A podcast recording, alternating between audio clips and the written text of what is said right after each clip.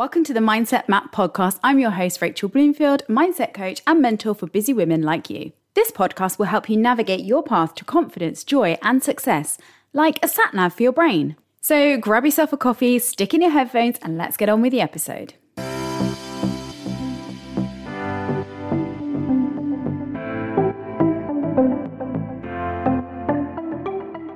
Good morning, and welcome to another episode of the Mindset Map with me, Rachel. Today, I wanted to talk a little bit about self care. This is one of my favorite topics to talk about, and if you've been following me for a while, you will have seen various different pieces of content that I have created on this area talks that I've done, Instagram reels, podcast episodes. I will link to a few relevant things in the show notes if this is something of interest. But this week, I've been really reminded of the importance of self care in what we actually mean by self care and how that actually affects our mindset or how our mindset affects our self care. So, let me share with you what I mean by this. So, this week I um, decided that it was high time I had my hair done, cut and coloured, and I realised that I'm a little bit embarrassed to admit, but it was actually six months since I last was at the hairdresser. And I will also admit that that is actually quite good going for me to go within six months. And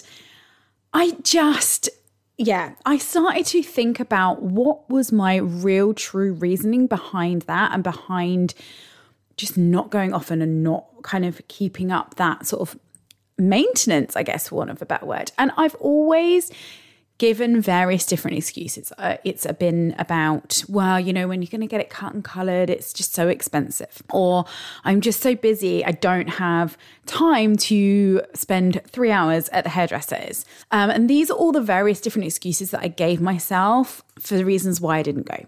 But when I thought about it really, truly, honestly, and was really honest with myself, the reason why I wasn't going more often was because I wasn't prioritizing myself enough. And so, therefore, I was allowing some of those excuses to just take over. You know, oh, well, it's too long to be at the hairdresser's, it's expensive, blah, blah, blah, all those things, because I wasn't prioritizing that actually this was something key. And so, what it was telling myself and the world around me was that it wasn't important to me. Like, it wasn't important that sort of upkeep and that maintenance. And it's not about sort of, you know, having to look the best and everything like that, but it's about having confidence in the way that I look and confidence in the way that I present myself. And that is the thing that I realized I just wasn't prioritizing. I wasn't giving myself that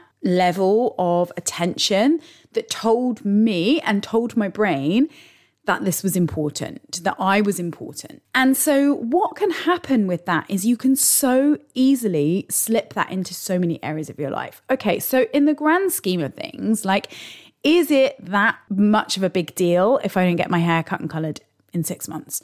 No. Okay, that's not the biggest deal in the world. But the problem is, is things can then slip into so many other areas. So if I am telling myself unknowingly, but that's what I'm doing, I'm telling myself that I don't matter that much, that I'm not as important and that I that these things aren't important to me then what else happens?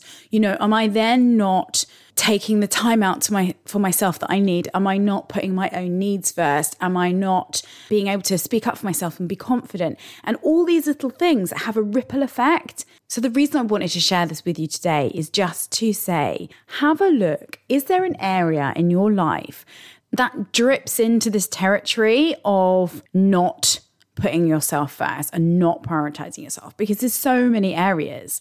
And this is just one little thing, you know, just a hair appointment. It's just one little thing, but you know, it can so easily ripple out into so many other areas of our life. So if we can nip in the bud, what is that one thing that we're kind of not prioritizing and not doing? It can help in so many other areas as well. So that is my challenge for you today. Take a look. What is it that you are not doing? Have you not been to hairdressers? Are you wearing clothes that don't fit you properly because you haven't been shopping to buy clothes that fit your new shape if you've lost weight, put on weight, changed in some way, and you're still wearing kind of old clothes? Perhaps you are wearing shoes that are really old and scruffy just because you just haven't thought about prioritizing getting a new pair of shoes. There's so many different things it could be. So just question like what is your actual reason for not doing that? And often, you know, there could be genuine reasons behind these things. You know, if it is a financial thing that you haven't bought a new pair of shoes and that is genuinely the reason, then of course that's absolutely fine. But if we get honest with ourselves of what actually is the genuine reason, sometimes we'll find that it's not necessarily about the money, it's actually about us just not prioritizing our own needs in that way.